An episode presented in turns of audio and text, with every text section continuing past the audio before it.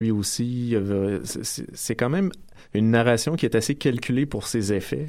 je pense que c'est pour ça qu'elle a été célébrée à ce point-là. Le documentaire est pas euh, est vraiment pas mauvais. C'est un documentaire exceptionnel. Le Festival Chromatique est de retour du 26 mai au 2 juin prochain à l'Ancienne École des Beaux-Arts de Montréal. Installation numérique, réalité virtuelle, arts classiques, conférences et ateliers en famille. Une foule d'activités présentées à travers les différents volets du festival. Ne manquez pas les deux nuits chromatiques les 26 mai et 2 juin. Un voyage entre rythme house, techno, disco, pop et afro avec Pascal Project, Seychelles, Jesse Futterman, Bonbon Kojak et plus encore. Pour tous les détails, www.chromatique.ca. Pool Hip Hop, c'est ta référence en matière de hip hop sur les ondes de choc.ca. Chaque semaine, entrevues, chroniques, actualités et mix thématiques te seront présentés dans une ambiance décontractée. Le meilleur du hip hop, ça se passe chaque semaine sur les ondes de choc.ca. Bonsoir ou bonjour, c'est Oxpo Puccino et vous êtes sur les ondes de choc. c'est pour ça que ça bouge comme ça. Oh, c'est ça. love.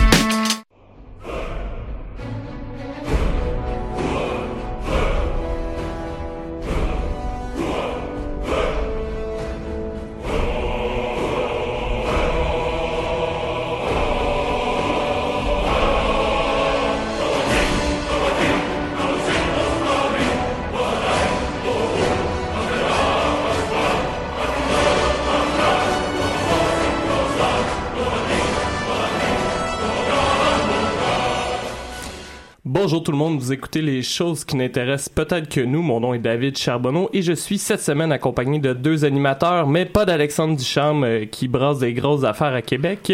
Je suis donc avec Mathieu Aligny et Anthony Blonde, notre, invité, euh, notre animateur invité, pardon, cette semaine. Bonjour les gars, ça va bien? Oui, ça va très bien. Ça va bien, ça va bien? Ben oui, ça va bien, ça va bien. Qu'est-ce que vous avez fait de geek cette semaine, les gars? Euh, ma, ma, session d'été universitaire est, pas mal plus exigeante que je l'avais prévu et euh, j'ai décidé d'aller tuer des choses dans Fallout 4. Parce que c'est simple, je connais le jeu par cœur, j'ai fait le tour plusieurs fois. Je cheat même dans le jeu juste pour pas me faire chier à faire des affaires que j'ai pas le goût de faire. tu cheats dans le jeu? Ben c'est genre je fais apparaître des shit juste parce que j'ai pas le goût de me faire chier avec rien, je veux juste tuer des choses. OK. Fait que c'est ça. Ouais, c'est un peu spécial. Puis, euh, Écoute, j'ai un cours d'été. Mon cours d'été, c'est un cours du samedi qui dure 6 heures. Mais c'est quoi, t'as rendu genre Fallout dans un style hack and slash? genre. ok, ok. Je fais juste me promener puis à peu tout ce qui bouge. Ben, en même temps, c'est un monde post-apocalyptique dans lequel tout essaie de te tuer. Là. Fait que déjà, le trois quarts des gens que tu rencontres, c'est des ennemis anyway. Puis, euh, je m'excuse, Mathieu, de, de, de, te couper ça de même, mais en fait, euh, il y a quelque chose qui m'a complètement sorti de l'esprit. On aurait pu commencer par présenter Anthony, en fait, qui est pas nerveux du tout euh, pour sa première apparition à l'émission. Donc, euh, Anthony m'expliquait tantôt qu'il n'y avait pas, euh, malheureusement, qu'il n'y avait pas assez d'heures dans Skyrim pour s'en vanter. Mhm. Mais je pense que tu voulais nous faire un petit résumé du nombre d'heures de jeu passées. D'ailleurs, Anthony, tu peux commencer par rapprocher le micro un petit peu de toi. ça va être un pas pire début pour qu'on t'entende bien. Est-ce qu'on m'entend bien? On t'entend mieux. Ah oui, on t'entend là. Reste à genre 5 cm du, du micro à peu près. OK, c'est bon. Super. Excellent. Écoute, euh, bon, ben euh, oui, euh, écoutez, merci de m'avoir invité. Je suis un gros fan de l'émission, tu sais, fait que c'est toujours le fun. J'aime bien le, service à vos membres que vous faites. C'était fait que oui, dans le fond, c'est ça. Moi, non, j'étais vraiment déçu. En fait, je m'attendais quand je fouillais sur mon sur mon Steam, je m'attendais à trouver un jeu où j'avais plein d'heures, puis je pourrais rivaliser avec nous, mais genre vraiment pas pantoute. Et dans le fond, le jeu auquel j'ai plus joué, c'est Europa Universalis 4, qui est de la même compagnie qui fait Stellaris, euh, qui fait euh, Crusader Paradox. Moins Paradox, en fait, ouais, c'est ça. Et euh, j'ai joué 144 heures à Europa Universalis 4. C'est vraiment cute, c'est cute. C'est tellement cute. tu sais, fait que, ouais, ouais, je sors beaucoup, ça va être pour ça. Puis, sinon, un autre jeu que, que j'ai pas mal joué, peut-être que je vais pas en parler un petit peu tantôt, au grand désespoir de de maths, c'est euh, Farming Simulator 2015. j'ai joué 55 heures. est-ce que, est-ce que je vous avais déjà conté l'anecdote que j'ai avec Farming Simulator? Non. En fait, euh, c'est euh, Johan Brel qui m'avait dit à l'époque, Hey Dave, on devrait acheter ça. Oui, oui, je me souviens de ça. Je pense que j'en ai parlé une fois à l'émission. J'arrêtais pas de me pitcher devant la moissonneuse batteuse parce que je trouvais ça tellement plate que je me suis dit, je vais faire un peu d'action. Puis j'étais fâché que la moissonneuse batteuse me tue pas. Fait que, on a joué joué, je pense, une demi-heure, 45 minutes où ce que j'ai essayé de me mettre chaud pour voir si ça allait être plus le fun et la réponse est non. Ben selon moi, je m'excuse, je veux pas passer tes 55 heures. Et après, ce qu'on avait fait, c'est qu'on avait dit à Guillaume Moule à quel point le jeu était un des meilleurs jeux au monde qui devrait se l'acheter. Et pour d'obscures raisons, il l'a fait. Puis on a reçu des messages de merde par la suite qui disaient pourquoi vous m'avez fait acheter ça, les gars, tabarnak? Fait que c'était mon anecdote de. Est-ce que je me trompe ou t'avais joué ça en ligne avec Johan? C'était pas un. Oui, on avait notre ferme commune. Oui, en fait, euh, c'était c'était un streaming où ce que j'avais mis ma casquette des expos, mes grosses d'aviateur, j'avais une chemise carottée, puis je buvais la grosse Colt 45 pour me mettre euh, dans la peau d'un fermier. Ton, look habituel dans le fond. Ouais, c'est exactement. euh, non, non, je m'étais dit que j'allais vivre une aventure similaire à l'amour et dans les prés, puis finalement euh, ça, ça, ça a pas trop, trop donné ça. Fait que tu peux continuer. Ouais, non, mais je me dis, hey boy, je joue tout seul, moi, Farming Simulator, vous au moins, puis dire que je vous jouais en ligue. Ouais, ouais, ouais. Fait que, ouais. ouais. mais toi, tu sors beaucoup. Euh, oui, fait que c'est ça. Et euh, ouais, puis sinon, euh, l'autre jeu que je joue pas mal, c'est Civilization 5, 134 heures. J'ai pas essayé le nouveau, à mon grand désespoir. Mais euh, oui, ah, donc c'est vrai, il est quand même bon. Ouais, mais, Surtout si t'as 1005 là. Y a-t-il une raison pourquoi t'as pas essayé 6? Ben, j'attendais qu'il tombe en spécial. Ah. mais ça devrait être bientôt parce que je pense que les Steam Summer Sales, ça doit c'est mi-juin. Mais je pense ouais. que c'était en spécial il y a pas longtemps sur Steam. Mais comme, ah, ok. je voudrais une petite affaire plus en spécial. Ouais, ouais. Ça, c'est comme quand tu, non, mais c'est comme quand tu le vois passer, mettons, à 25% spécial, tu te dis, ah, il va être à 30 dans comme ouais, quelques mois, là, tu sais. Ben oui, mais pourquoi? Pour sauver 2 piastres, là? Ben, ouais, mais tu sais, un jeu, t'es pas sûr que tu vas passer tant d'heures que ça, je sais pas, tu sais. Moi, la plupart des jeux que j'achète maintenant sur Steam, ça fait juste... à Civilization. J'ai bien la misère non, à je, croire je suis d'accord que Civilization en particulier, c'est un, un bon achat, mais y, la plupart des jeux que j'achète maintenant sur Steam, ils font juste se rajouter dans la liste des jeux que je joue pas. OK. Ouais, ben moi aussi, mais là, j'ai commencé à plus laquer sur Ouais, mes ouais, achats. Bon, j'en ai 310 là, à peu près à jeu. Là-dessus, j'ai dû jouer à 20. Je sais pas. mais euh, non, en plus, t'essaieras parce qu'il y a une nouvelle expansion qui rend que le jeu est vraiment plus cool. OK. C'est quoi l'expansion? Je sais pas c'est quoi le titre, mais c'est vraiment le fun. J'en ai parlé à 6, ouais, l'émission, ouais, ouais. j'en avais Ouais, déjà ouais. parlé à l'émission d'ailleurs. euh. OK. Ouais, ouais. Tu peux continuer. Ben oui, euh, c'est ça. Ben écoutez, euh, les présentations, c'est pas mal ça. Là. Euh, Je veux dire, euh, je suis aussi. J'aime bien un des principaux sponsors de l'émission qui est euh, le Cherrier. Donc, euh, Ouais, ouais, ouais. d'où le pourquoi je joue pas beaucoup à mes jeux. D'ailleurs, on l'annonce tout de suite. S'il y a des gens qui nous écoutent en live, mais on va aller prendre une bière après l'émission. Donc, si, euh, si ça vous intéresse, euh, venez nous voir. Puis d'ailleurs, je, vous- je vous invite, si jamais euh, vous êtes pas sûr un jeudi qu'on va être au Cherrier, écrivez-nous sur la page de l'émission directement. Si vous nous écoutez, vous avez envie d'aller prendre une bière avec nous, euh, en nous écrivant, on va pouvoir vous indiquer euh, si ce soir-là on est à la brasserie ou pas, parce qu'il y a des soirs où c'est plus compliqué que d'autres euh, pour se trouver du temps. Sinon, généralement, on l'indique quand même à la fin de Aussi, ouais, l'émission. ouais, ouais. Mais euh, ouais, je n'ai pas pour nous écrire. euh. Mhm. Ouais. Vous pouvez même aller écouter l'émission avec vos écouteurs au Cherrier. Puis comme, Comme ça, nous attendre. Ouais, Puis si on n'est pas là, ben vous le saurez. voilà. Fait que, ouais. Là, euh, Sinon, moi, euh, activité geek également, euh, j'ai commencé à écouter euh, Masterchef Junior, oh my god. la saison 6 qui est en cours en ce moment. C'est quoi ça? Tu connais l'émission Masterchef? Non? C'est l'émission dans C'est laquelle... avec euh, euh, Gordon euh, Ramsay? Ouais, ouais, c'est un des juges. Dans le fond, il invite des, il invite des chefs amateurs qui, qui comme pensent qu'ils sont bons à la maison à venir compétitionner. Puis là ils leur font faire des affaires hyper difficiles. Puis euh, t'es vois s'humilier euh, devant tout le monde avec Gordon Ramsay qui envoie chier les gens parce qu'ils sont fucking pas bons. Euh, mais il y en a là-dedans qui sont comme particulièrement exceptionnels. Puis tu fais comme ok comment t'as appris ça dans ta vie là? ils remettent des affaires qui sont plus beaux que ce qu'il y a dans des restos hyper chics. Euh, mais là c'est la version junior. Fait que depuis quelques années ils font ça mais avec des enfants entre 8 puis 13 ans. Gordon Ramsay qui les envoie chier ça, c'est le bout, ça, c'est le bout super drôle. Deux affaires écœurantes dans, dans cette, dans cette émission-là. De un, Gordon Ramsay est capable d'être gentil. Ok, il est encore Oh, là shit. pareil. Oui, là. oui, c'est lui qui c'est un des juges. Là. Il y a vraiment des juges, puis ils leur font faire des affaires complètement débiles, surtout pour des enfants. Mais ils leur font faire des vrais repas de, de, de trucs étoiles, machin, euh, qui, des trucs Michelin, là, des affaires vraiment high-end de, de, de cuisine.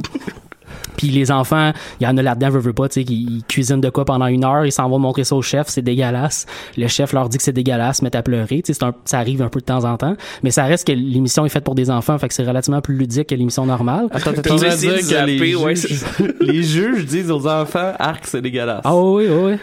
Sauf qu'ils disent, la, différence, c'est qu'avec l'émission normale, ils vont dire, c'est vraiment dégueulasse ce que tu fais, ce que tu viens de faire, tu devrais être, tu devrais avoir honte, tu devrais retourner chez toi, tu vas pas l'affaire ici. À l'enfant, ils vont dire, écoute, bel effort, mais c'est vraiment pas bon, euh, tu sais, voici ce que tu aurais dû faire. Fait qu'ils sont comme un peu moins pires, puis ils sont capables d'être gentils. Genre, tu découvres vraiment Gordon Ramsay, qui est quand même reconnu pour être particulièrement colérique, et relativement gentil avec les gens autour de lui. Il aide les enfants, il fait des trucs avec eux. Fait que c'était c'est assez drôle pour ça. La deuxième non mais la deuxième affaire qui est fascinant par contre au niveau sociologique, c'est que dans MasterChef euh, l'émission normale, les participants sont en guerre les uns contre les autres, sont vraiment compétitifs, tu sais comme nous on rentrait dans une compétition, on le sait que les autres autour de nous c'est nos adversaires puis il faut être meilleur qu'eux. Mais les enfants, ils s'entraident entre eux genre. Ils se donnent des, mots d'encouragement, il y en a un qui réussit, ils font bravo bravo puis ils sont vraiment hyper coopératifs genre jusqu'à la fin. C'est quand même drôle à voir. Cinq ans plus tard la, la société scrape tout. Effectivement. sur ces euh, paroles euh, pleines d'optimisme pour l'avenir de l'humanité. Toi, Alex, euh, Dave, ah, je, je, pensais, je pensais que tu avais plein d'affaires à dire. J'ai plein d'affaires tantôt, mais je me suis dit qu'on pourrait commencer par tes trucs de la semaine de geek. ouais, mais mes trucs geek, en fait, il m'est arrivé quelque chose d'un peu bizarre cette semaine. Ben, en fait, la semaine passée, parce qu'il n'y a pas eu d'émission, j'ai j'ai acheté Pillar of Eternity 2, en fait, que j'attendais depuis un bon moment. Ouais, ouais. la journée qui est sortie, je l'ai acheté. ce qu'il faut savoir pour ceux qui connaissent pas ça, vite vite, puis Lore of Eternity, c'est un jeu de style euh, un peu à la Baldur's Gate. Donc, euh, un RPG que tu vois les personnages de haut qui se promènent, puis t'as des combats avec un peu de tactique, puis tout ça.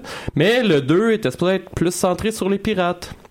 Fait que je me suis dit, ah, ça peut être cool, tu sais, je vais essayer un jeu euh, de pirates. tu sais, j'ai rarement vu un bon jeu à part le Black Flag euh, qui était pas un Assassin's Creed dans ma tête mais qui mhm. était un bon jeu de pirate dans un certain sens et euh, fait que j'ai joué à peu près 5 minutes jusqu'à temps qu'on me demande de loader ma game du 1 fait que j'avais le choix ah. entre loader ma game du 1 ou choisir manuellement parce que tu joues en fait le même personnage que je savais pas et euh, tout le monde une change. Continuité. Oui, tout le monde change selon tous les trucs que tu as fait dans le 1. Fait que là, il me demandait des trucs que j'avais fait, puis j'étais comme, j'avais aucune idée de quoi il parlait. Euh, tu sais, il me disait par exemple, avez-vous fait un marché avec tel dieu, tel dieu ou tel dieu? Mais ben, je, je, je, sais pas c'est qui ces dieux-là, fait que mm. pourquoi je répondrais à ça? Fait que je me suis dit, hmm, je vais recommencer Pillar of Eternity. Mon problème que j'avais avec Pillar of Eternity, euh, pour ceux qui connaissent pas ça, c'est tu sais, il y, a un point dans Pillar of Eternity qui peut être lourd par moment, puis c'est que euh, c'est très très Donjon Dragon dans le sens où ce que dans les dialogues, il y a énormément de descriptions de ce qui se passe. Là. La personne cligne des yeux, euh, ça va dire la personne a des taches de rousseur, etc. Puis là, t'as comme plus de texte descriptif que de, euh, de dialogue, contrairement par exemple, comme je disais tantôt, Baldur's Gate. Il y a beaucoup de mise en contexte à lire. Dans oui, c'est ce qui est super intéressant. C'est juste que des fois, à un moment donné, c'est long parce que tu dans ce mood-là quand passe, Ben c'est ça. sais Généralement, je suis plus dans ce mood-là quand je suis vraiment réveillé le matin. genre, en fait, je me réveille en prenant mon café puis je joue à ça. Puis je veux dire, je suis dans au bout quand je suis un peu fatigué, ça me tombe ses nerfs parce qu'il y a trop de, il y a trop de trucs à lire. Puis euh, j'ai arrêté, j'ai arrêté mes trois games que j'ai faites exactement au même moment. Et là, je me suis dit, hmm, au lieu de recommencer, je vais recommencer ma dernière game. Ouais. Passer à travers le moment que tu finis jamais, mettons. Oui, puis je me suis rendu compte que je finissais tout le temps au moment où je trouve que ça commence à devenir vraiment hot. fait que ça fait des années que je m'empêche de continuer le jeu au moment où ce que parce que tu finis par avoir euh, c'est tu sais, c'est après, mettons, je sais pas moi, 10, 15 heures de jeu, ça a l'air d'être quand même long comme jeu. Et, tu finis par pogner une forteresse, puis il faut que tu gères ta forteresse en plus du jeu. Puis moi, c'est comme un petit côté que j'aime ça. J'aime beaucoup les jeux de gestion, tout. Euh, pour vous donner une idée, euh, d'ailleurs, je suis un peu déçu parce que mon personnage, c'est un voleur, puis avoir su, j'aurais peut-être fait un guerrier ou quoi que ce soit, parce que là, t'as des gens qui viennent à ta forteresse pour avoir des entrevues avec toi, il faut que tu prennes des décisions de seigneur, parce que t'as comme des, des, des sujets. Euh, j'ai eu une manif devant ma forteresse à un moment donné, parce parce qu'il y a un autre noble qui essaie d'avoir ta forteresse, fait qu'il essaie de monter les paysans contre toi. Fait fallait que je gère ça. Il y a un voleur à demander qui est arrivé à ma forteresse en me disant Hey, euh, tu peux-tu m'aider à sortir du site? Euh, je vais te donner plein d'or. J'ai pris le choix de non, pendez-les. Puis à cette heure, il y a un corps qui pend devant l'entrée de ma forteresse. Euh, ce genre de choses-là. Donc j'ai vraiment beaucoup de fun. Et fait que là, t'as recommencé un jeu au bout que finalement est le fun, puis tu t'es donné une raison pour le recommencer au complet en voulant jouer un autre personnage? j'ai pas recommencé au complet, par exemple. je me suis dit, pour de devrais, je vais que tu garder finisses les une fois. 15. Ouais, c'est ça, parce que j'ai hâte de jouer aux deux, tu sais. Ouais, ouais. Mais, euh, Mais t'as appris quelque chose au moins, tu le sais que maintenant c'est pas. Tu t'aurais pu recommencer à l'endroit où t'as toujours arrêté, puis te rendre compte, ah, je sais pourquoi j'ai arrêté, puis réarrêter encore. Puis finalement, c'est juste qu'il fallait que tu- c'est juste que t'avais une espèce de fatigue du jeu, puis là t'as trouvé de quoi qui est le fun. Ouais, ouais, puis depuis ce temps-là, en fait, euh, je le lâche pas, là. J'ai dû jouer justement une vingtaine d'heures de plus, puis là, je suis en train de faire les expansions avant la fin, alors que des fois, ce genre de jeu-là, je- j'essaie de clencher le story parce que je t'écœuré à demander ouais, de, ouais. de- de tout le temps jouer. Puis, euh, ce qui a l'air intéressant, en fait, c'est que dans le 2, t'as un peu le même principe de forteresse à gérer, mais c'est ton navire avec ton équipage tout Ah, à gérer. Fait que c'est ça que j'ai hâte de voir euh, entre autres.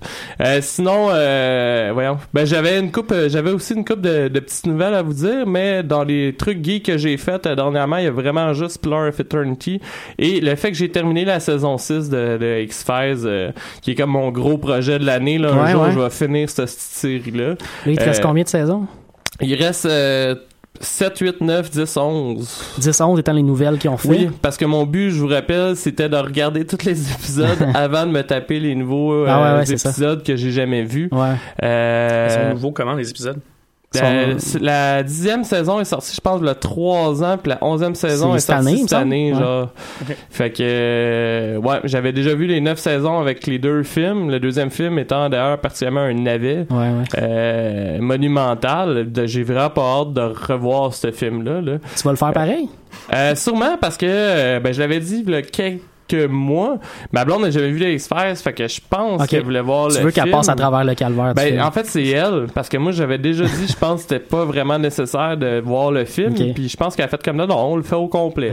ok, tu sais. Euh, fait que, ouais, puis j'ai encore, euh, j'ai encore du fun à écouter X-Files, en fait, parce que euh, il y a tellement de, comment je pourrais dire ça? De clin d'œil à des éléments passés de là, deux saisons, des fois qui apparaissent de nulle part, mais c'est pas comme un running gag, c'est vraiment juste faut que tu vois pas l'épisode puis c'est pas grave, tu sais, tu Mhm. vois mettons euh, là, il y a un épisode que j'ai vu hier ou avant-hier, en fait, que euh, Scully se fait empoisonner. Puis c'est comme si était complètement saoul, puis dans un bar. Fait que là, mais dans un bar euh, de casino, où il y a un genre de congrès d'agents fédéraux, je sais pas trop. Et tous les gars, comme, se mettent à, autour parce que Scully, elle crouse tous les gars qu'elle voit, genre, puis là, tu sais, à un moment donné, elle sort une cigarette, alors qu'elle fume pas. Tous les gars euh, approchent leur lighter vers Scully, puis Scully, elle fait juste caler un je sais pas encore qui dans vous autres va m'allumer. Puis tu sais fait que c'est le genre de situation qu'il y a. Puis il y a un des gars vraiment insistant que tu te racontes tu sais Roxane me disait hey on l'a pas déjà vu lui mais oui il voulait comme ben des épisodes plus tôt. En fait il rencontre Scully puis il veut vraiment coucher avec Scully. Mais à la fin de l'épisode tout le monde perd la mémoire. Ok, ok, ok. fait que c'est comme si lui, pour lui, il rencontrait pour la première fois Scully, mais ont gardé le fait que le personnage est encore très, vraiment intense vers Scully. fait que non, je trouvais ça, tu sais, ça, ça apporte absolument rien à l'histoire, mais moi, ça m'a fait sourire parce Ouais, que j'ai ouais. fait comme, ok, ils ont ramené des boulamites. Peut-être que l'acteur a dit, hey, j'aimerais ça rejouer dans un épisode ou je sais pas trop. Ouais, ouais, ouais. Puis ils ont décidé de garder une continuité contrairement au premier épisode où ce que le même acteur jouait deux personnages euh, différents. Fait que euh, non, non, non, c'était c'était pas mal ça mes trucs euh, geeks euh, de la semaine. Est-ce que vous avez vu le trailer du film Predator qui s'en vient euh, prochainement? Non. Prédateur? Ouais, ouais. Il y a un nouveau Prédateur? Ouais. Ben non, en fait, j'ai pas, je savais même pas qu'il y avait un nouveau Prédateur. Ouais, ouais, vient. vous irez voir ça. En tout cas, moi, je suis quand même assez fan de la série. Je sais pas si vous avez vu les films, euh, les, les précédents films, euh, les ceux des années 80, mais également les Il y ceux a des une dernières série. années. Mais il y a quand même plusieurs films qui mettent en... Je suis vraiment en retard. Mais ils ont fait genre Predator contre Alien. Ouais. Ok, toi, tu parles pas d'une série télé. Non, non, non, je parle d'un film. Il y a un film qui s'en Oui, oui, mais je pensais que tu disais qu'il y avait une série télé en Non, non, plus non. sur Non, je disais qu'il y a une c'est série de films. excuse. Oui, oui, oui, Ouais, ok, ouais. ouais, ben j'en ai vu une coupe euh, aussi. Mais Ouais, j'ai ouais. pas vu pré- Alien vs C'est Predator, une bonne chose, contrairement c'est à une bonne Anthony chose. qui a l'air de. Ouais. C'est écœurant. C'est en Antarctique, man. Ouais, Il y a une pyramide en dessous de la glace. Tu sais, ils, ont- ils ont dit on va pas juste scraper une des franchises, on va scraper deux en même temps. Et moi, c'est ça que je trouve beau avec Predator. Ça peut être autant un navet incroyable qu'un film bien correct de sci-fi. là. C'est là, je préfère de loin le deuxième qu'au premier, par exemple. Le premier, je trouve que c'est juste un mauvais film des années 80 avec bien de l'action dans, dans une jungle.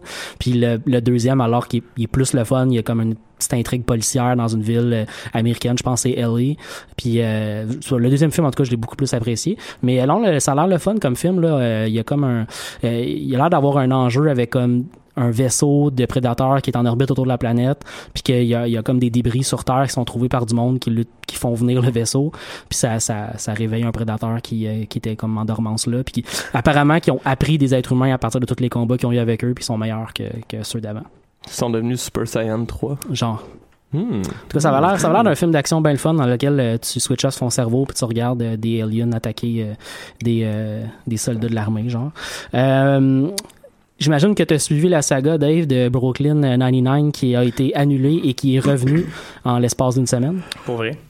Ouais, en fait, euh, je l'ai je l'ai suivi à moitié parce que euh, c'est ça là, je veux dire euh, moi j'ai vu tout le monde capoter sur mon Facebook comme quoi la série avait été annulée Ouais, puis ouais. après je pense euh, même pas 24 heures plus tard, euh, j'ai vu tout le monde capoter Ouais. sur euh, le fait que la série était désannulée, ce qui fait que si j'avais pas été sur Facebook pendant une journée, je me serais jamais rendu compte de tout ce qui se passait. Je Ouais. Et euh, je suis pas allé sur Facebook pendant une journée. Je savais pas qu'elle avait été euh, Annulée. je savais qu'elle était annulée, mais je savais pas qu'elle recommençait. ouais, en fait un autre poste Ouais, ouais. CBC, Moi, j'ai, même pas eu le temps de, de comme absorber le fait d'être pas en crise parce qu'elle était annulée puis elle était plus Contrairement à annulée. Mark Hamill.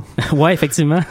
Ouais, parce que ça, c'est le bout quand même assez drôle. Effectivement, c'est Fox qui avait la série au départ puis qui l'a décidé de l'annuler puis c'est maintenant repris par NBC qui va Ah, en faire la que diffusion. vraiment CBC, ça, ça a plus de sens à NBC que euh, CBC. ouais, ça, aurait été canadien comme contenu. Mais euh, app- apparemment qu'il y avait plusieurs postes de télé qui étaient intéressés à la reprendre, notamment Netflix, qui aurait bien aimé ça, euh, avoir la production.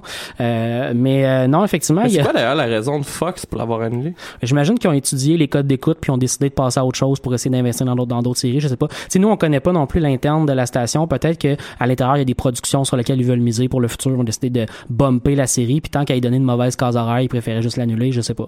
Parce que là, apparemment que les, les ratings étaient pas si mauvais que ça pendant tout. C'est une série qui, qui gagne quand même relativement Ben, c'est bien. ça que je trouve qui a un bizarre, bon ça. public de base. Il y, a, il y a une série de fans, notamment des fans assez connus, parce que ça, c'est le bout le fun. Tu parlais de Mark Hamill, mais il existe un groupe Facebook euh, formé de euh, Mark Hamill, Seth Meyers, euh, Guillermo del Toro et Lin-Manuel Miranda qui se sont mis ensemble pour genre mettre de la pression quelque part puis être en crise parce que Brooklyn Nine-Nine avait été annulé.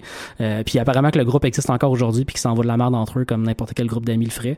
Ce que je trouve quand même assez, assez hilarant. Mais non, c'est quand Guardian même... of the Nine Nine. Ouais, c'est ça, ils se sont nommés comme ça. mais euh, C'était quoi d'ailleurs? le Je m'en sais plus, mais euh, Mark Hamill avait trouvé un nom super poche de groupe Facebook. Je sais pas si tu t'en souviens. euh, The attends, j'ai- 99er ou je sais pas trop. En tout cas, Ouais, un truc comme ça. C'était ouais, vraiment poche puis c'est juste fait dire non. Moi, je trouve ça hot. tu sais, que Mark Hamill fait dire non, ta gueule. Ouais, ils ont réussi là où est-ce que. Parce que plusieurs ont, euh, plusieurs ont échoué. Effectivement, effectivement. En tout cas, moi, je suis bien content. T'en avais parlé à l'émission quand même de cette série-là, mais Ouais. euh, c'est, j'ai pas écouté la saison qui a, qui a lieu en ce moment. Je j'attends Euh, moi non plus, je suis comme en retard. euh, ça m'était un peu sorti de l'esprit en fait avant de voir c'est, l'annonce c'est- que. c'est le problème aussi maintenant que j'ai avec les séries qui passent à chaque semaine. Là, j'ai plus le goût d'écouter une série puis de la suivre parce qu'on dirait qu'après après trois épisodes que j'ai suivis à chaque semaine, je finis par me tanner puis j'aime mieux binge-watcher les affaires puis genre ramasser du stock, l'écouter toute une fin de semaine au complet ou sais, l'écouter euh, rapidement en plusieurs soirées. Ben tu vois, j'ai même pas fini encore la saison euh, qui vient de finir de Walking Dead parce que Ouais. quand il y a eu la pause du temps des fêtes, après arrêté, ça on dirait ouais. que j'ai oublié de réécouter. Mais il y a euh, comme un mois de pause là à peu près là, tu sais, Même moment plus, je pense. Tu peux facilement perdre le fil si t'avais pris un rythme. là. Fait que je suis pas euh, je suis pas à jour pas en tout. Je, te comprends. T'as tellement des beaux yeux, Anthony. Merci. Moi, euh, j'avais, j'avais de quoi aussi euh, sur Netflix, euh, The Rain. Ouais. Qui, ouais, euh, tu nous en parlais tantôt. Qui est une production euh, danoise, en Ouais, fond. ouais, ouais. Euh, c'est vraiment pas bon, en fait. Mais je sais, je sais qu'il y a du monde qui, je, je vois où est-ce qu'il y a du monde qui pourrait aimer, là. Mais, euh, tu sais, Tu l'as écouté au complet ou t'as commencé et t'as arrêté? Ben, écoute, je me suis arrêté au troisième épisode, un peu Mm. en crise, en me disant, maudit, j'ai écouté ça, puis j'aurais pu écouter autre chose. Mais en fait, ce qui, ce qui finit par me gosser dans la série, c'est que toutes les idées sont super bonnes, c'est bien exploité, l'ambiance est bonne, tout. C'est juste qu'à un moment donné, les personnages font en sorte que l'histoire se produit. Ah, il y a ça. rien de pire, je trouve, dans des films post-apocalyptiques, où est-ce que, dans le fond, c'est la connerie des personnages qui permet à ce qu'il y ait une histoire, une trame narrative qui se tienne. Dans le fond, le, le, le cadre ou l'environnement est inintéressant, mais le- le- le- les personnages en tant que tels sont comme le fun à suivre. Euh, ou plus euh, l'inverse. Ok. Où est-ce que le cadre, l'histoire, elle serait intéressante? Parce que, tu sais, grosso modo, c'est. Fait que t'es juste tout le temps déçu des gens qui devant toi. Ouais, c'est ça. Parce que tu dis qu'ils sont cons, ça se peut pas qu'ils Ah, ok, survivent ok, plus que deux autres épisodes. Puis comme il y a toujours un deux ex machina qui se met en place, puis qui les sauve. Mais c'est pas vraiment un vrai deux ex machina parce que c'est des personnages qui rentrent, mais en tout cas. mais euh, l'histoire, grosso modo, c'est que c'est du monde euh, au Danemark. Dans le fond, c'est l'histoire d'un- d'une jeune fille puis son frère, euh, qui sont dans leur vie de tous les jours à l'école. Tout ça, le père vient les chercher, puis ils rentrent dans un bunker. Puis tu apprends que, dans le fond, la pluie tue les gens les infecte. T'en Ok. apprends pas plus. Puis là, dans le fond, on est dans un univers post-apocalyptique, puis euh, la, la trame narrative se déroule autour de ça. Mais tu sais, le problème, c'est parce que, je sais pas, à un moment donné, au début, ils vont ouvrir la porte, il y a du monde qui va mourir. euh, la, la, je, je vais, je vais spoiler juste la, le premier épisode. La mère, Ah, à un moment donné, OK, il ouvre la porte. Ouais, ouais. Puis la, la, la mère veut les sauver. Fait qu'il y a comme un gars qui s'en vient comme les attaquer. Tu sais, le gars, au lieu de d'embarquer dans son char, de se cacher, il les a vus comme partir en courant dans les bois parce qu'il s'en allait dans le bunker. Fait que le gars, il a décidé de les suivre. Sais, première, première personne qui doit mourir dans un film post-apocalyptique. Puis la mère va les sauver, puis au lieu d'essayer de refermer la porte, elle se jette sur le gars dehors, puis elle est comme brûlée par la pluie, des affaires comme ça. Fait que c'est plein de petites affaires comme ça. Tu te dis, OK, mais moi, je l'aurais pas fait de même. Comme dans Walking Tu, Dead. tu trouves le, tu trouves le, mais tu trouves le réflexe de survie complètement inexistant, puis juste les gens épais. c'est ça. Exactement, ouais. Ouais. Ben, c'est ça parce que moi on m'avait dit puis je trouve ça drôle que tu parles de Walking Dead parce que de la façon dont on m'en avait décrit c'est qu'on m'avait dit que c'était un genre d'heureux mélange entre Fallout puis de Walking Dead serais-tu d'accord avec ça? Je parle pour l'univers Ouais, pas ouais, nécessairement mais- pour euh, Ouais. Ouais, je dirais qu'il y a, y a pas le. Il y a peut-être pas le côté. euh, Il y, a, il y a le côté un petit peu plus dark qu'il n'y a pas nécessairement dans Walking Dead. Parce que tu sais, Walking Dead, c'est dark, mais comme. Ouais. Ça, ça, je pense que ça pourrait bien décrire euh, Mhm. ouais, la, la série. Ouais. Mais bref, les, les Danois, hein, ils ont peut-être pas d'expérience. Les aussi, C'est pas de leur, Danois. pas de leur faute. les danois non, non, mais je les aime bien. je- c'est ça on Mais- lit ton blog Ouais, c'est- Mais euh, si vous suivez notre émission, vous savez qu'on a euh, particulièrement peur que les robots prennent le contrôle de la planète. Euh, ça, ça fait partie quand même des meilleures histoires qui existent en science-fiction. Puis la compagnie Boston Dynamics a l'air d'être vraiment bien partie pour euh, réussir à créer des robots qui vont prendre le contrôle. Euh, si vous avez pas vu des vidéos de leurs robots chiens qui réussissent à rouvrir des portes, sachez Ah oui. maintenant que ces robots-là vont être en vente à partir de l'année prochaine. parce que bien entendu, ce qu'on peut faire pour aider Skynet à prendre le contrôle de la planète, c'est mettre des robots partout dans toutes les maisons de tout le monde des robots chiens qui rouvrent des portes. ouais ouais ouais Ouais. Faut- je, je, je sais pas vraiment pourquoi tu voudrais acheter ça à la maison dehors à part comme ça sonne à la porte faire comme oh va donc ouvrir Ouais, ouais. Tu sais, le, le robot qui fait le ménage chez toi, il fait le ménage. Il y a comme vraiment une fonction. Ouais, ouais. Là, là, vous me voyez pas nécessairement, mais là, je fais comme des, des guillemets, là. Il fait le ménage, Ouais, là. Il le fait mal, puis ça, ça sert à rien, mais J'ai toujours voulu en avoir un pareil. pareil, c'est ça. Mais le chien qui fait juste ouvrir des portes, c'est vraiment de l'argent mis au feu. Là. Bon, ben, d'ici 10 secondes, je devrais arriver à ma porte de chambre. Peux-tu aller m'ouvrir la porte, s'il vous Mais plaît? ils, ils ouvrent pas les portes à deux. Parce que moi, j'avais vu une vidéo de ça, mais c'était comme. En fait, c'est qu'il y en a un qui rouvre la porte, puis l'autre rentre par la porte. Ils sont comme en, sont, tes voix en groupe en Ah plus ok, se promener, tu sais. Parce qu'évidemment, quand ils vont nous attaquer, ils vont se mettre à Ça va plusieurs. être des genres de meurtres. Et moi, je me dis peut-être qu'on peut reprogrammer le robot pour que la main sur le dessus du robot serve à nous apporter de la bière, mettons. Ce serait déjà plus utile qu'ouvrir les portes. Ben, ouvrir la porte du frigo. Exactement, prendre une Prendre bière. la bière, te l'amener. C'est ça. Ça aussi, c'est lent. mais un vrai chien. Tu vois, j'ai trouvé une façon d'avoir- dis un vrai chien aussi. Ben oui, il y a plein de vidéos de ça, là, des chiens qui vont ouvrir des portes puis t'apportes une bière, tu savais pas, hein, tu veux un chien maintenant? Bon, regarde Ben, avec j'en, ai un.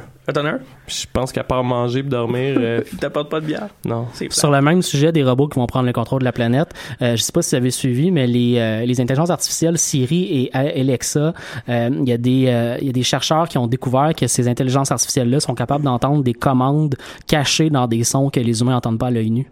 Ah, à l'oreille, à Oui. l'œil nu, ça va bien entendre Ouais, avec les ouais, yeux. Que les humains n'entendent pas à l'oreille. Oh Ce qui boy. fait que tu peux programmer, genre, notamment dans de la musique. Fait que quelqu'un met de la musique sur euh, YouTube, dans ta maison. Ça programme quelque chose que, mettons, euh, Alexa ou Siri sur ton téléphone vont entendre comme des commandes puis vont faire des choses.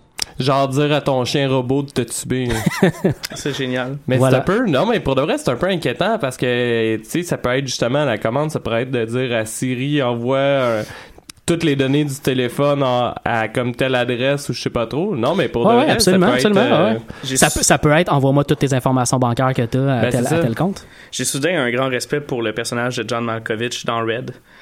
Tu sais, euh, la- Ouais. les, les vieux, là, où est-ce qu'ils habitent dans, genre, dans un J'ai sous-sol. pas vu encore. Il est dans- D'ailleurs, il est sur Netflix. Il vit euh, dans ça- un marais, genre, je pense, quand il le ramasse, là, tu sais, puis il, dans- il est dans une combinaison de camouflage total. Il est même pas dans son endroit où il habite parce qu'il sait que les gens qui le cherchent vont aller dans l'endroit. Il est caché dans un arbre ou un truc du genre, là. Ok. Mais il, est- il était écœurant, ce personnage-là, dans, dans cette Oh, série oui. de films-là. là. C'est comme le gars vétéran de la CIA, mais complètement fou parce qu'ils ont fait plein de drogues. Ils ont fait faire plein de drogues, là, tu sais, les années 70. Mais j'ai, j'ai, j'ai vraiment hâte de- d'écouter ça d'ailleurs. T'as jamais vu la Euh, j'ai- J'en ai vu aucun. J'ai déjà eu euh, d'ailleurs un courriel de mon fournisseur internet euh, à cause de Red. Puis je l'ai jamais écouté. Mais en tout cas, je parlerai pas de ce courriel-là. D'autres oui, nouvelles je- à nous partager, Mathieu? Ouais, ben, est-ce que vous avez suivi le fait que la série de Lord of the Ring a été euh, achetée pour être en fait en, En série télé? Ouais, C'est. Amazon euh, qui l'a acheté en fait, mais oui, en la, la, Netflix, la Netflixisée. euh, la vieux en série nouvelle, pour- non? Oui, ce que j'ai vu récemment passer, c'est qu'apparemment l'histoire qui va, qui, sur laquelle va être centrée la série, c'est la jeunesse de Aragon. Euh, fait qu'on Aragorn. Aragorn, excuse. On Oui, va, on va comme suivre sa jeunesse puis. euh, trigger.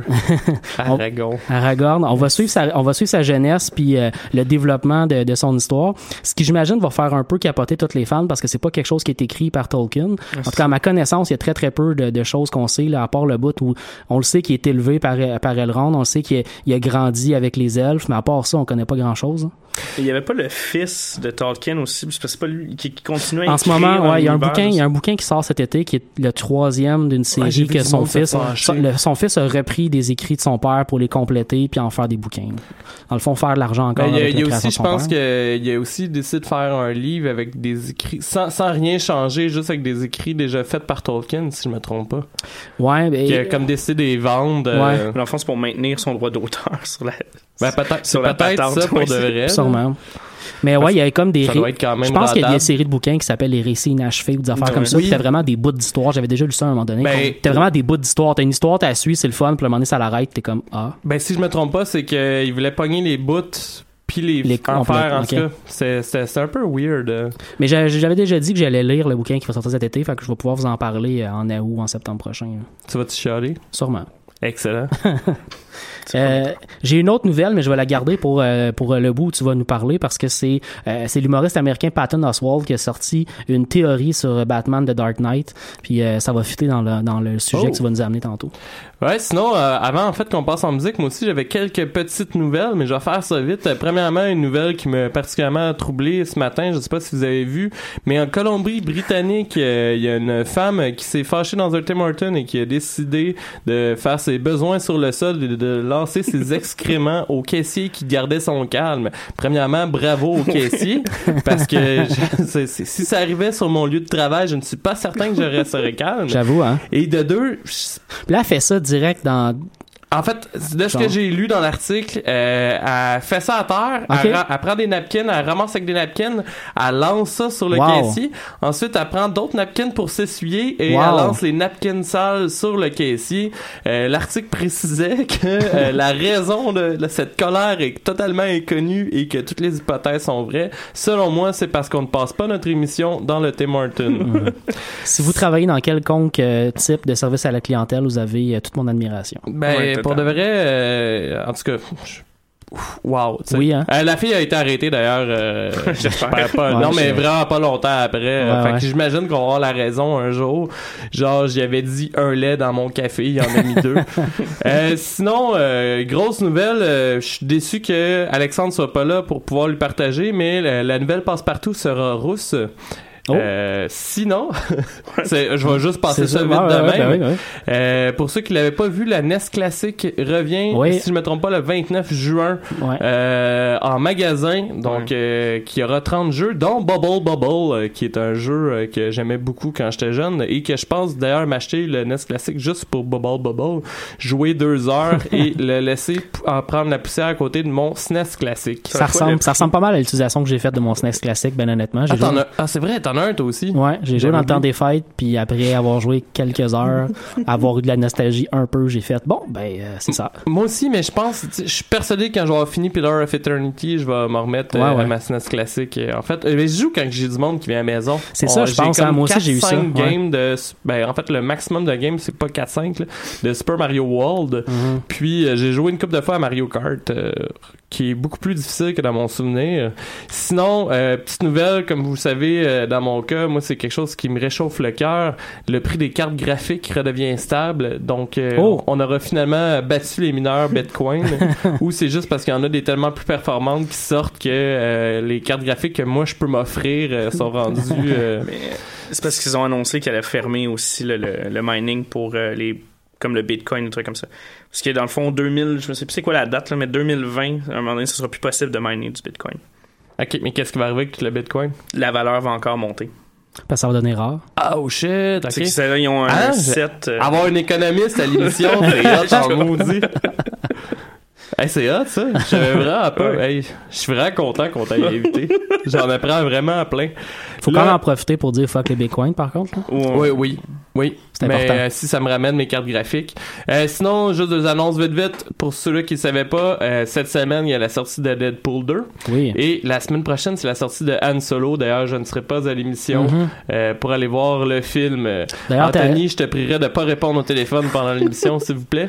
Ah, ben, D'ailleurs, ta mission, ça va être de me convaincre d'aller la voir, d'aller voir le film, parce qu'en ce moment, j'ai, vu qu'il y avait des critiques qui étaient bonnes quand même euh, de- du film de Han Solo, mais j'ai toujours pas vraiment le goût d'aller le voir. Fait que je vais te donner la mission de me donner le goût d'aller le voir. Ouais, ben, euh, je vais voir parce que moi, je suis rassuré parce que les critiques disent Ouais, pas ouais. que c'est un excellent film, ils disent que c'est correct. Ouais. Puis c'est déjà vraiment m'en- c'est ça, c'est ça. Je m'attends tellement à rien. Et d'ailleurs, euh, il y a eu une annonce que j'ai vu passer hier. Je crois que le prochain spin-off de Star Wars, ça serait sur Lando Calrissian. C'est, en fait, il y a rien en production, mais ça se discute. Ok, mais Je pense qu'ils que... vont beaucoup attendre la réception du film, tu sais. Ok, ben, avant ouais, de ben, scraper sûrement. chacun Ouais. des personnages qui a déjà été dans Star Wars. Ben non, mais... J'ai vu une rumeur passer, tu vois, que que... J'ai vu une rumeur passer sur le fait que ça serait plutôt Obi-Wan Kenobi qui aurait son, euh, son Mais ça, film. ça fait longtemps a cette Ouais. rumeur-là. Puis là, euh, ben là, ça, ça, ça me perturbe parce que j'étais sûr d'avoir vu... euh, Moi, ce que j'ai lu récemment, c'est que ça disait qu'il y avait, il y avait rien officiellement qui était là, qu'il y avait une production de lancée, mais ça se discutait parce que le personnage est déjà un peu en hype auprès des fans. là. Ouais, puis si je me trompe pas, en fait, euh, il y avait même Ewan McGregor était prêt à reprendre son rôle Euh, d'Obi-Wan. pour. Obi-Wan, ouais, ouais. Fait que euh, non, non, c'est cool. Ça, ça serait le fun, ouais.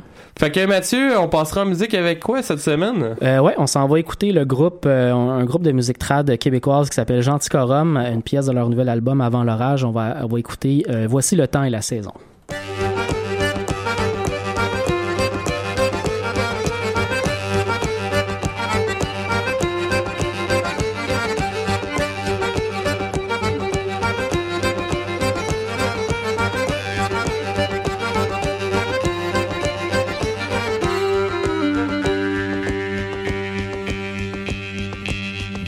Le temps et la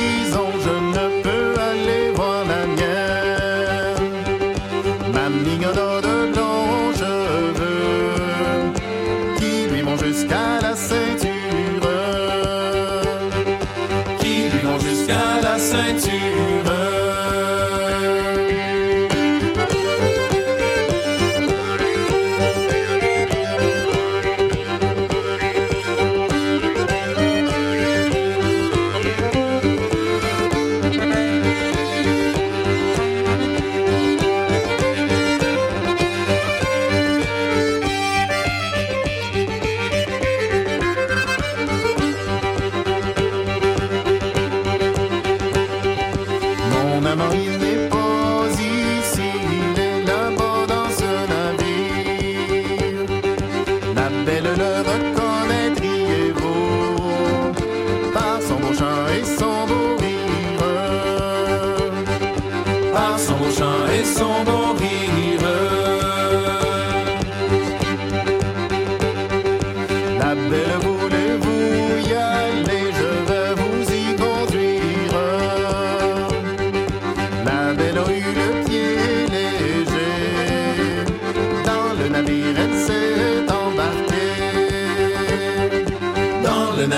navire, elle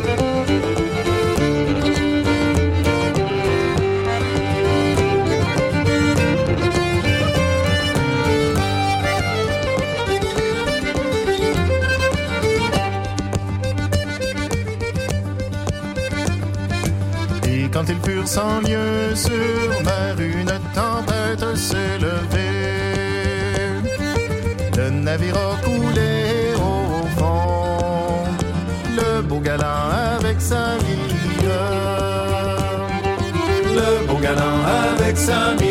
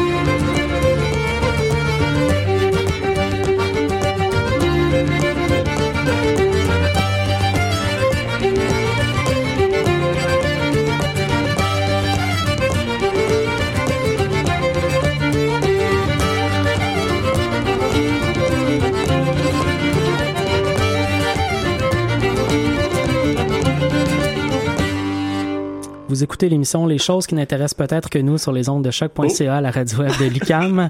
Bonjour les gars. Est-ce que vous avez entendu quelque chose? Non, non, non, non. Parce qu'on parlait de, de Jared du Subway, puis là... Non, en fait, j'ai- allumé le micro pour moi, sauf que vous m'avez entendu parler, fait que là, vous avez eu peur que vos micros euh, embarquent, Ouais. mais je vous ai embarqué vos micros un petit peu après, fait que ça Ah, ben, c'est super apprécié. Euh, D'ailleurs, euh, j'ai reçu un message euh, pendant la pause musicale de Alexandre, euh, Oui. qui est à Québec et qui nous fait dire de vous dire à tous « fuck Québec Ah, toujours le fun de se rappeler des, euh, des belles maximes de vie comme ça. ».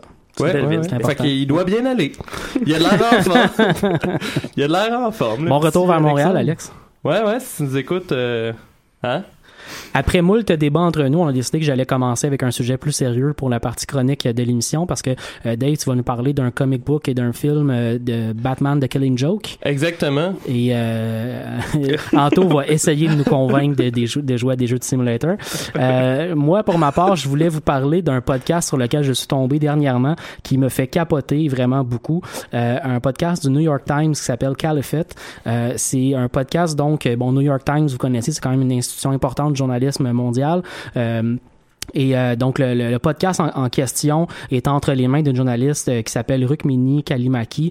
Euh, c'est une américaine d'origine roumaine qui euh, parle plusieurs langues, notamment des langues arabes, et qui euh, elle, elle couvre en gros tous les sujets qui sont liés au terrorisme, à l'État islamique, aux attentats terroristes aux États-Unis et à la radicalisation religieuse en général.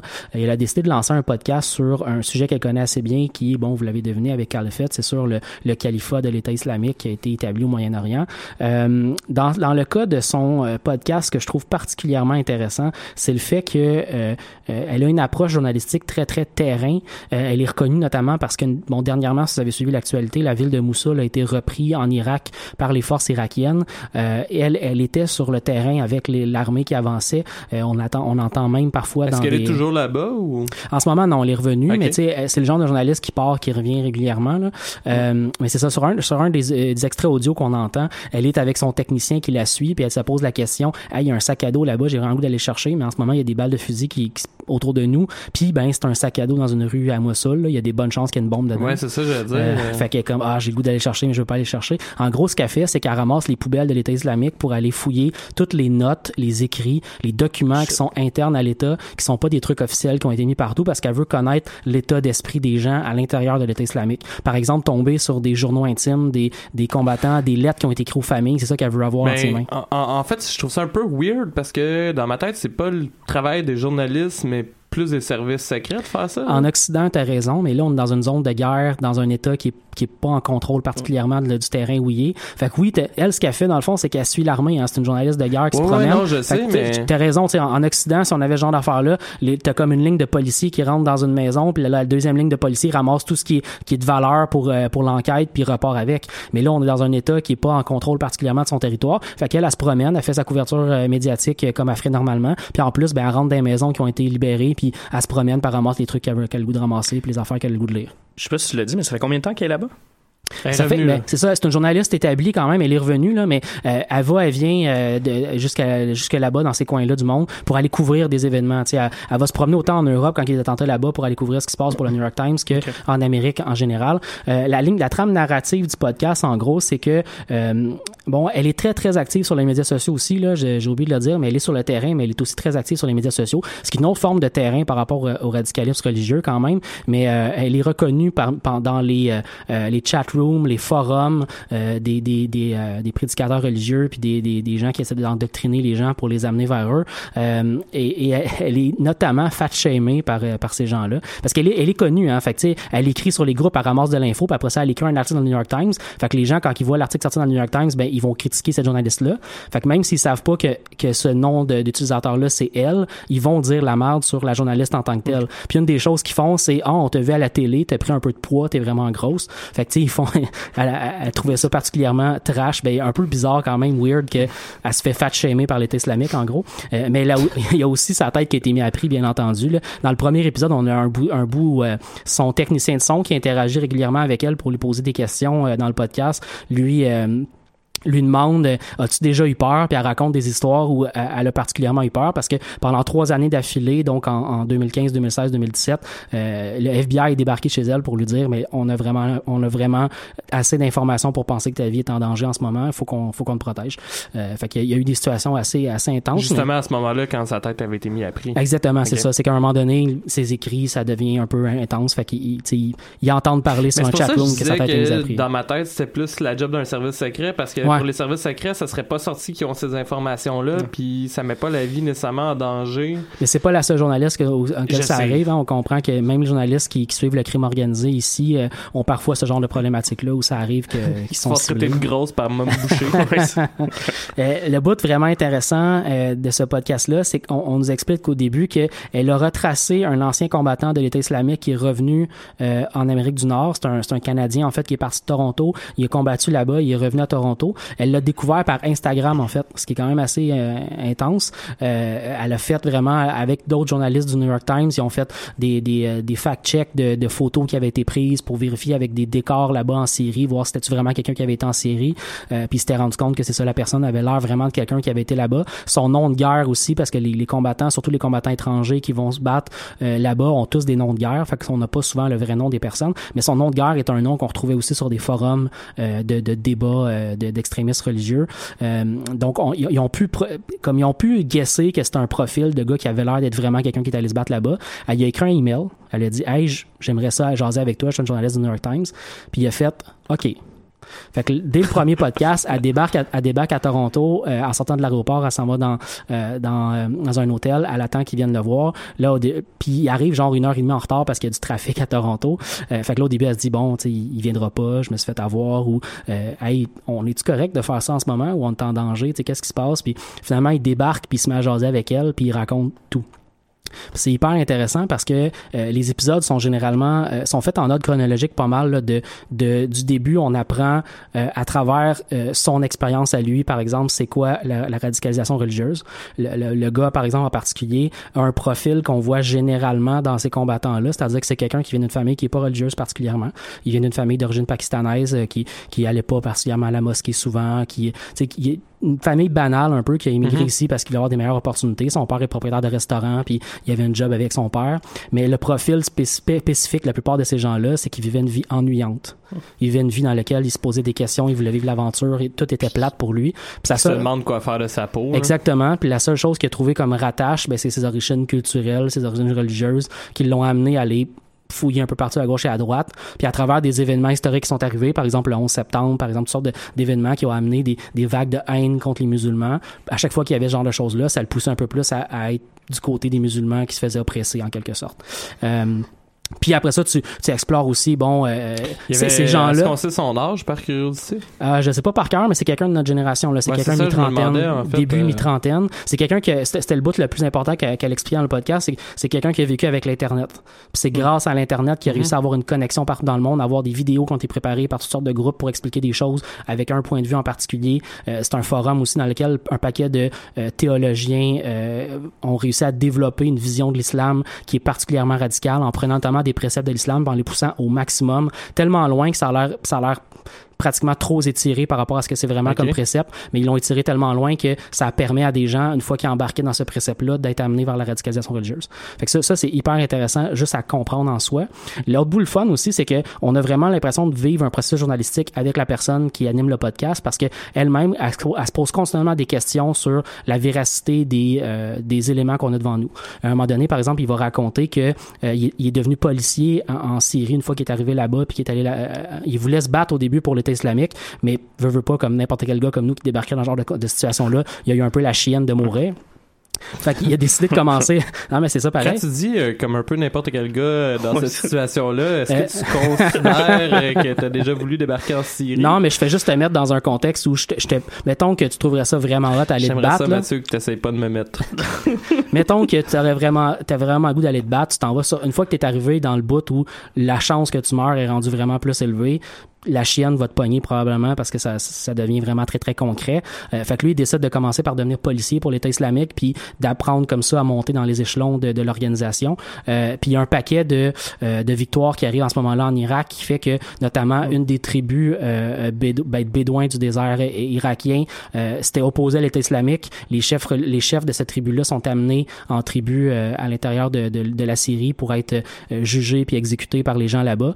puis là ça y permet à elle de faire une extrapolation, de sortir de ce cadre-là pour raconter un peu qu'est-ce qui s'est passé en Irak, raconter un peu plus de détails, puis essayer de mettre en, en, ensemble des données que lui donne, qui fait juste raconter ce qu'il a vécu, avec des données qu'elle a rapportées à l'époque, euh, puis qu'elle a vécu pratiquement en étant un peu là-bas aussi à ces moments-là. Fait que c'est présenté comme une genre de forme de documentaire. Presque, t'as presque ce bout-là euh, qui, qui vient avec ça, effectivement.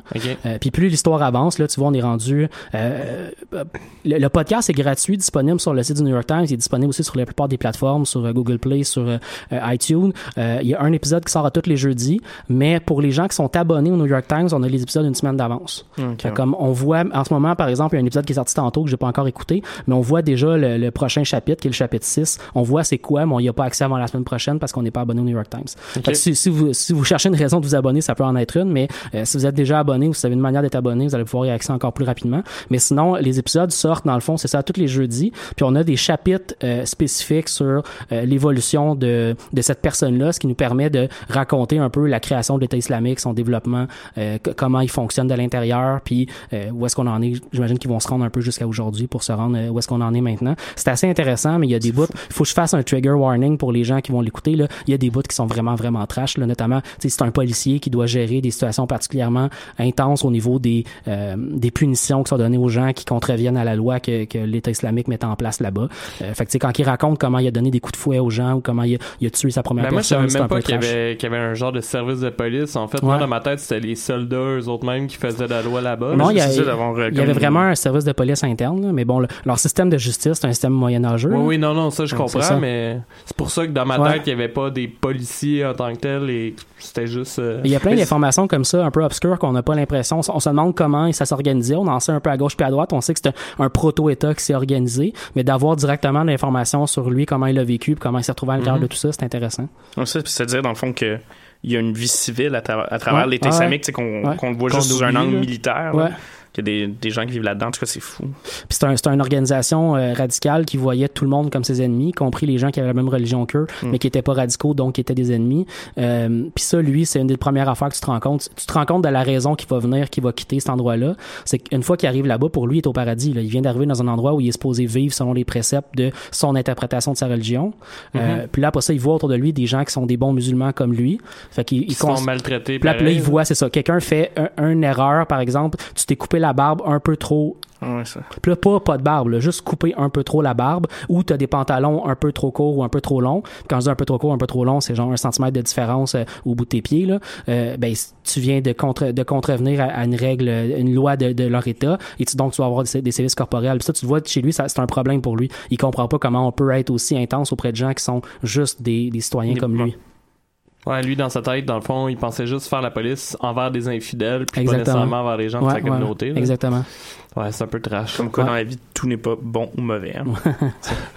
Mais en tout cas, si vous, si vous aimez euh, les récits de guerre, si vous aimez euh, lire ce qui se passe dans les journaux, notamment au Moyen-Orient, dans, dans les conflits armés qu'il y a là-bas, euh, c'est un récit vraiment, vraiment intéressant de l'intérieur avec une journaliste qui est spécialisée là-dedans. Euh, je vous invite vraiment à aller suivre ça. Donc, euh, le podcast Caliphate sur le site du New York Times. Fait que, Anthony.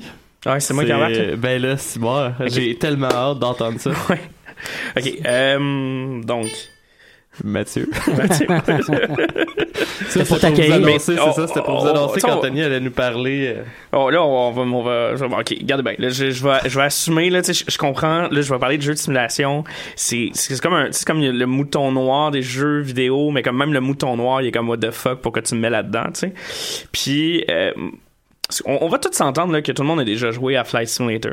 Tout le monde s'entend pour dire que ça peut être. T'as jamais joué à ça? Ben non, j'ai jamais joué à Flight. J'ai joué à Pilot Wing, mais pas à Flight Non, Simulator. J'ai toujours jugé, mais... Oh, my God. En tout cas, T'as ben, t'as pas joué non plus, Mathieu? non, Ah, ça, je je trouve ça que- parfait. mais euh, oui, Tout seul, Anthony.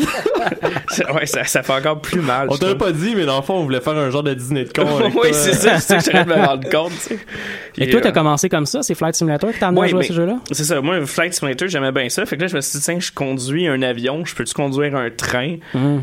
J'ai conduit un train. Puis après ça, je me suis ramassé jusqu'à dans un camion. Ok, là, pause, pause. Euh, là, tu, tu te connectes sur ton ordinateur, tu rouvres ton Ouais. jeu, J'ai. tu conduis un train, Ouais.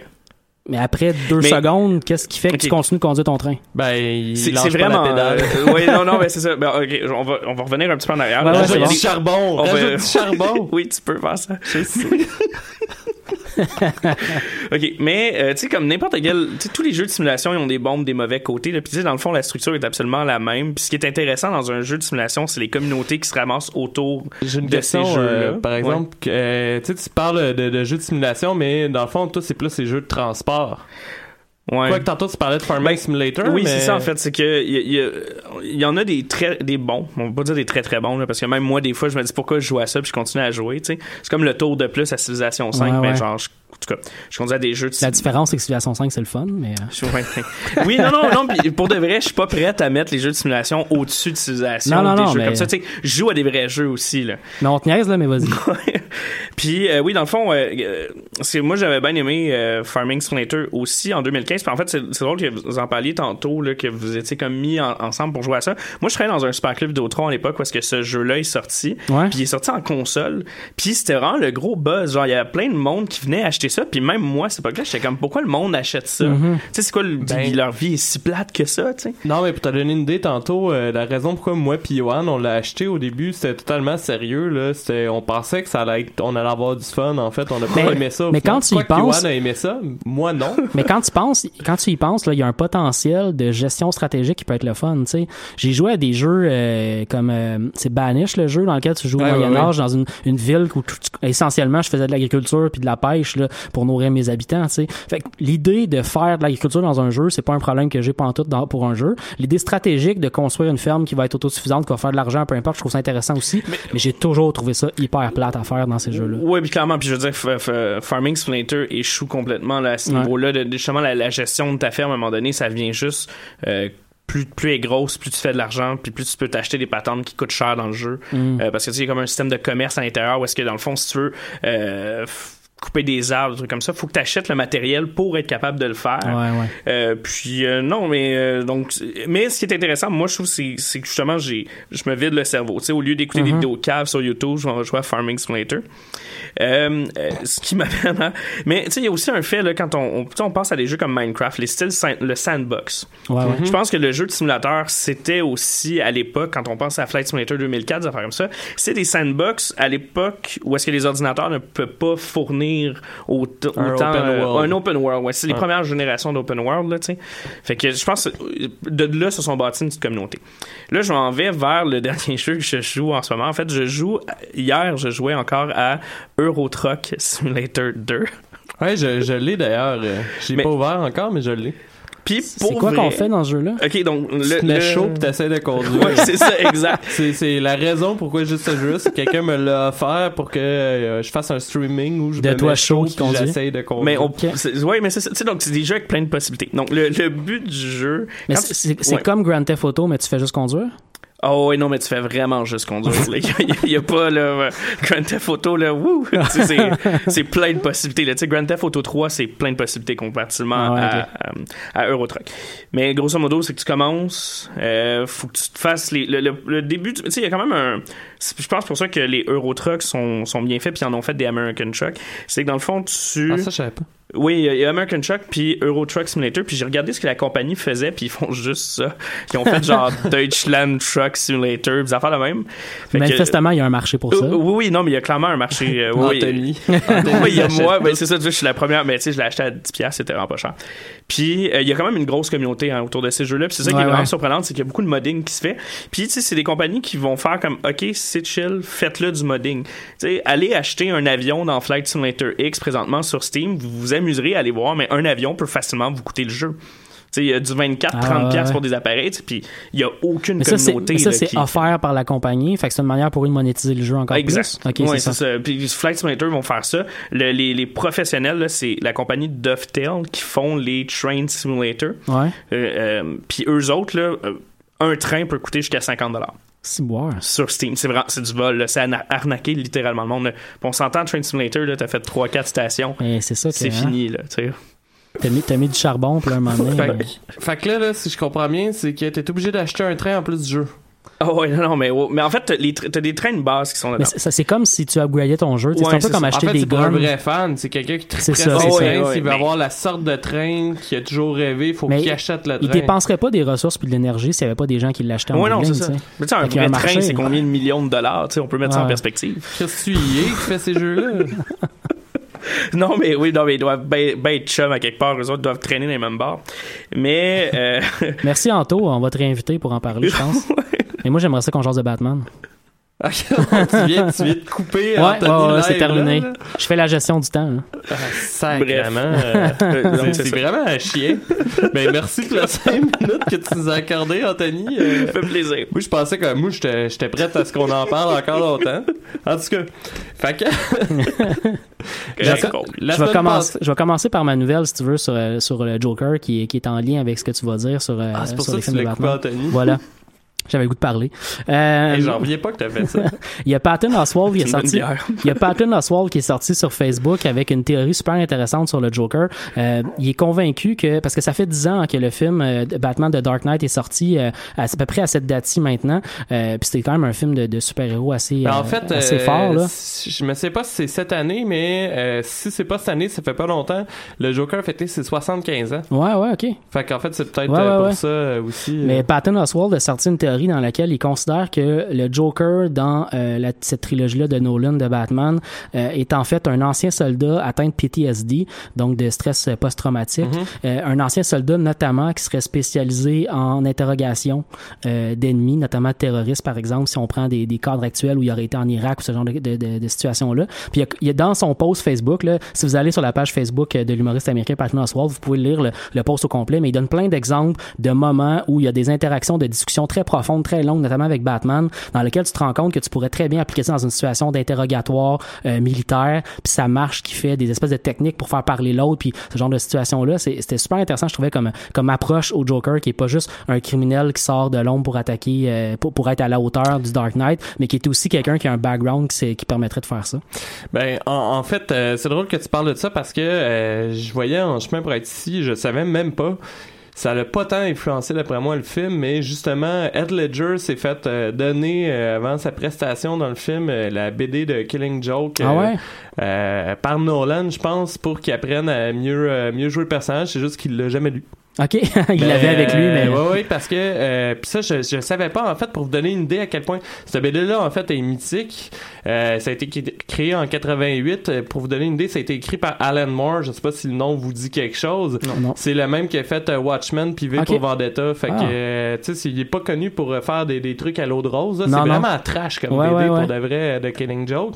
Moi, à l'époque, c'est que, euh, voyons, j'avais demandé à un de mes amis, j'avais comme une fascination sur le Joker un peu après The Dark Knight, justement, parce que je trouvais, je me rendais compte, en fait, avec les jeux vidéo, avec les films, avec euh, les BD, il y a tout le temps un petit côté obscur à l'histoire du Joker, justement. On sait jamais vraiment qu'est-ce qui est. Et ça m'a fait vraiment chier parce que d'ailleurs, j'ai fait beaucoup de recherches sur le Joker et la conclusion, c'est tout le temps Ouais, mais vous le saurez jamais parce que ce qui est fascinant avec le Joker, c'est que personne ne sait pourquoi il est de même. Ouais. Fait qu'on n'aura jamais la réponse. Ici, il y a Mhm. sûrement aucune, euh, fera sûrement jamais aucune euh, information là-dessus. On peut juste générer des Cependant, discussions. dans le Killing Joke, c'est que on a une idée en fait euh, de, de- de la d'où provient le Joker euh, parce que c'est un peu raconté euh, par des flashbacks. Donc la BD Ok. de Killing Joke, comment ça se passe, c'est que premièrement c'est le Joker qui est le personnage principal. Et euh, c'est que le Joker veut euh, raconter, en fait, veut prouver un point à Batman et euh, expliquer qu'une personne en ayant une très très très mauvaise journée peut devenir aussi fou que lui. Et il décide de faire en sorte que Gordon euh, passe une très très très mauvaise journée. et pour vous donner une idée, Batman, dans le fond, il apparaît à peu près juste quasiment à la fin de la BD Ah ouais, pour sauver Gordon euh, dans le fond. Fait que tout le long, c'est vraiment son, sa stratégie à lui pour faire chez Gordon tout le long, puis créer près, quelque chose. À peu près, puis c'est c'est que c'est c'est c'est vraiment trash là. D'ailleurs, euh, j'écoutais euh, le, le, le film Netflix qui est sorti en 2016. Euh, en fait, je pense pas que ce soit un film Netflix, mais il est sur Netflix. Ouais, ouais. Et je l'écoutais, puis Roxane était proche. Je pense qu'elle attendait un livre pour quelque chose, je sais pas trop. Fait qu'elle écoutait un peu le début, puis elle a fait comme si bah c'est pas c'est pas un film pour enfants que t'es en train d'écouter là. Mais c'est que c'est très noir, c'est très Ouais. c'est très trash. Euh, par rapport au film, puis en fait c'est que euh, le film comment ça fonctionne c'est que ça commence pas exactement comme la BD c'est qu'un des personnages vraiment importants dans la BD que c'est Barbara Gordon qui est Batgirl Mhm. en fait, euh, c'est l'explication de pourquoi elle devient l'oracle. Euh, si vous connaissez un peu Batman, là, euh, entre autres, moi je l'ai connu plus dans les jeux de Arkham, mais l'oracle, en fait, c'est ben, Barbara Gordon qui donne les informations à Bruce Wayne dans son oreille sur, euh, mettons, euh, je sais pas moi, il envoie les plans d'un bâtiment Ouais. ou euh, elle acte des trucs pour lui, etc. Ben, dans, le, dans le film, c'est un rôle qu'on donnait à Alfred, dans le fond, c'est d'être le, le pilote qui, qui donne les informations. Exactement, à- mais c'est Barbara euh, Ouais, qui est ouais. en chaise roulante. Et- C'est la fille de, du commissaire Gordon. Exactement. Et en fait, c'est que la BD à peu près commence ou presque. c'est que Batman va dans, dans l'asile d'Arkham pour parce qu'il veut mettre euh, une fin en fait à sa rivalité avec le Joker. Et euh, il arrive, puis il se met à parler avec le Joker, puis le Joker répond pas, il joue aux cartes. Ok. Puis à un moment donné, Bruce Wayne trouve ça weird, puis euh, voyons, il se rend compte que sur ses mains il y a de la peinture blanche. Fait qu'il se rend compte que le gars qui est devant lui est juste déguisé en Joker. Fait qu'il pogne le gars qui est un gars random, puis qui fait comme il est où le Joker, qu'est-ce qui s'est passé avec? puis là c'est que ça switch justement euh, à l'histoire parce que le Joker est en train en fait de magasiner un parc d'amusement Oh, et euh, pour faire passer une journée de calvaire à Gordon. Ok, ok, ouais. Et euh, ça commence en fait que euh, plus tard, j'arrête pas de dire que ça commence, mais ça commence pas de même là. Euh, plus tard en fait, c'est que Gordon il passe une belle journée avec euh, sa, sa fille, euh, ça a une belle soirée. C'est d'ailleurs le seul moment dans BD à peu près où ce qu'on voit Barbara. Je pense qu'elle a une page et euh, ça cogne à la porte, elle ouvre en pensant que c'est sa voisine qui vient la chercher euh, pour euh, pour aller faire du yoga et le Joker il tire une balle dans le chest qui la rend paraplégique. Wow. Ça vous donne une idée de- Ouais, ouais. du reste euh, de, de- de l'histoire. euh, ouais, ce qui fait qu'elle devient paraplégique et euh, va finir par devenir l'oracle. Et d'ailleurs, euh, cette BD-là a tellement transformé immensément l'univers de Batman. C'est une des seules BD, en fait, de ce que j'ai vu, qui a été gardée malgré les resets. Donc, par exemple, quand ils ont fait le reset pour la série de BD 52, Mhm. Euh, Bad Girl, en fait, Barbara Gordon était déjà paraplégique. Ils ont décidé de garder la trame de, de, Killing Joke. Dans les ouais. jeux d'Arkham, il y a plusieurs références aussi euh, à The Killing Joke. Entre autres, euh, dans Arkham Knight, le dernier, euh, ils, ont, ils ont modifié un peu l'endroit, mais Batman scrute euh, une tour euh, dans Gotham City où ce qu'il y aurait Oracle, son, son genre de, de, de bureau où ce qu'elle communique avec Bruce Wayne. Et il y a comme un flash et tu vois le Joker en chemise hawaïenne. Qui tire euh, Barbara avant que- qu'il devienne, elle devienne paraplégique. Et la raison pourquoi c'est aussi fascinant, en fait, c'est qu'ils ont décidé de faire, comme je vous disais tantôt, un genre de backstory au Joker. Le backstory, euh, c'est d'ailleurs le même backstory. C'est pour ça que je considère pas que j'ai vraiment, je spoil vraiment en vous disant ça. Mais ce backstory-là aurait, euh, Voyons, il aurait réorienté Tim Burton sur euh, Batman, euh, le, le premier film qu'il a fait, parce que c'est un peu le backstory de Jack Nicholson. Ah. En fait, c'est que euh, le Joker, ça serait un ancien gars de qui travaille dans une usine. C'est pas, c'est pas ça avec Jack Nicholson, mais la prémisse, c'est que il travaille dans une usine chimique. Il décide de devenir un humoriste. Euh, ça marche pas. Personne l'aime. Personne ne le trouve drôle. Sa femme est enceinte. Fait qu'il décide de faire un coup avec le crime organisé, dans le fond, euh, pour faire une passe de cash, pour pouvoir subvenir aux besoins de sa femme. Et euh, les gens, c'est qu'ils veulent cambrioler une usine chimique. Et là, ils disent de porter un costume du Red Hood, que je sais pas si vous connaissez le Red Hood, en Ouais, fait, ouais. là, qui est un méchant dans Batman, que je pense que lui aussi a changé une couple de fois d'identité. La première apparition, en fait, justement, c'est euh, le passé pour de vrai du Joker dans les dessins animés. C'est que il se fait mettre un casque rouge, il y a comme une cape, puis un tuxedo, mais tu vois pas sa face. Ok, ok.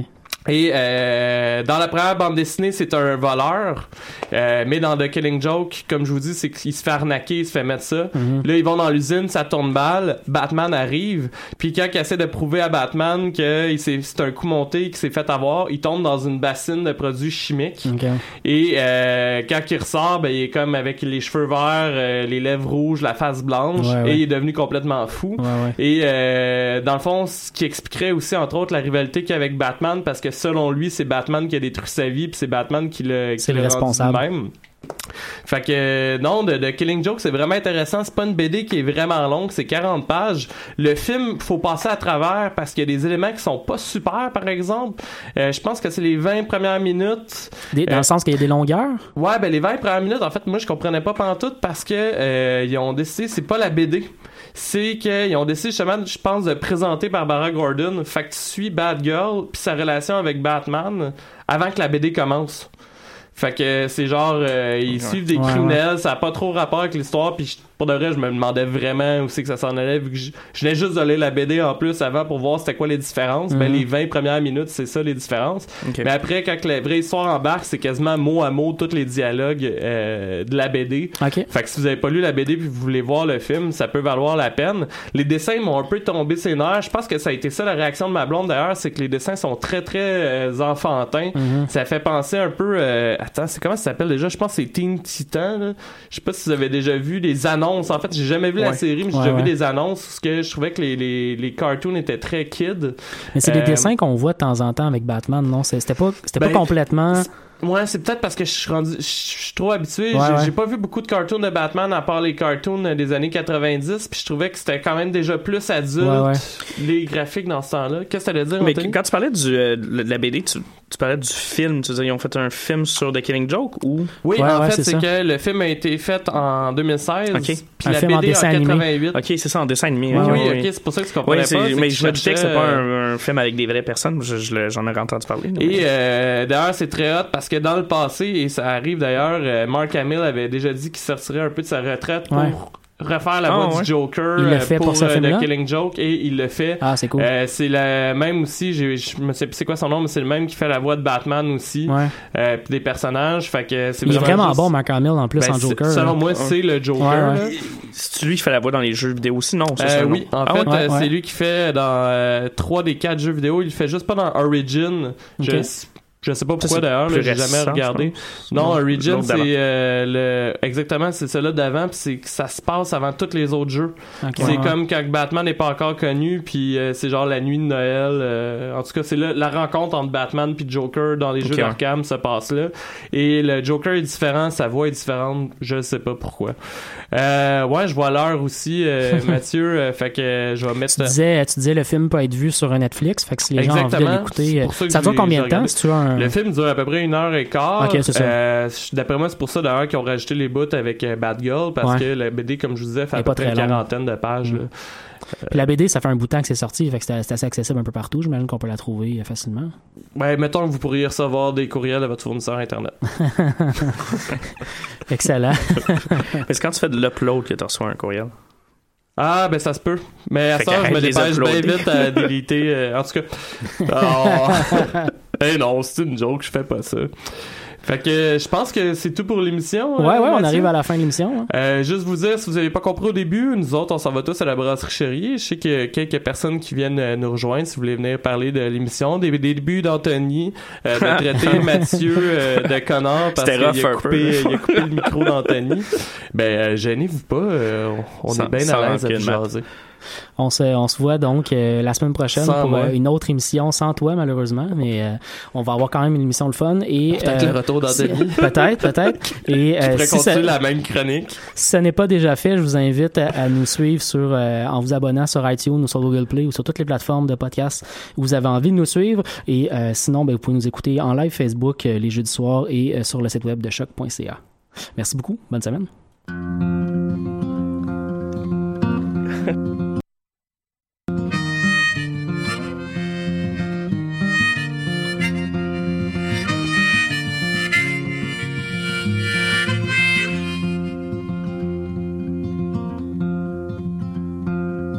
Wait a little while, hangman. Wait a little while and see. I think I see my father coming way across the sea.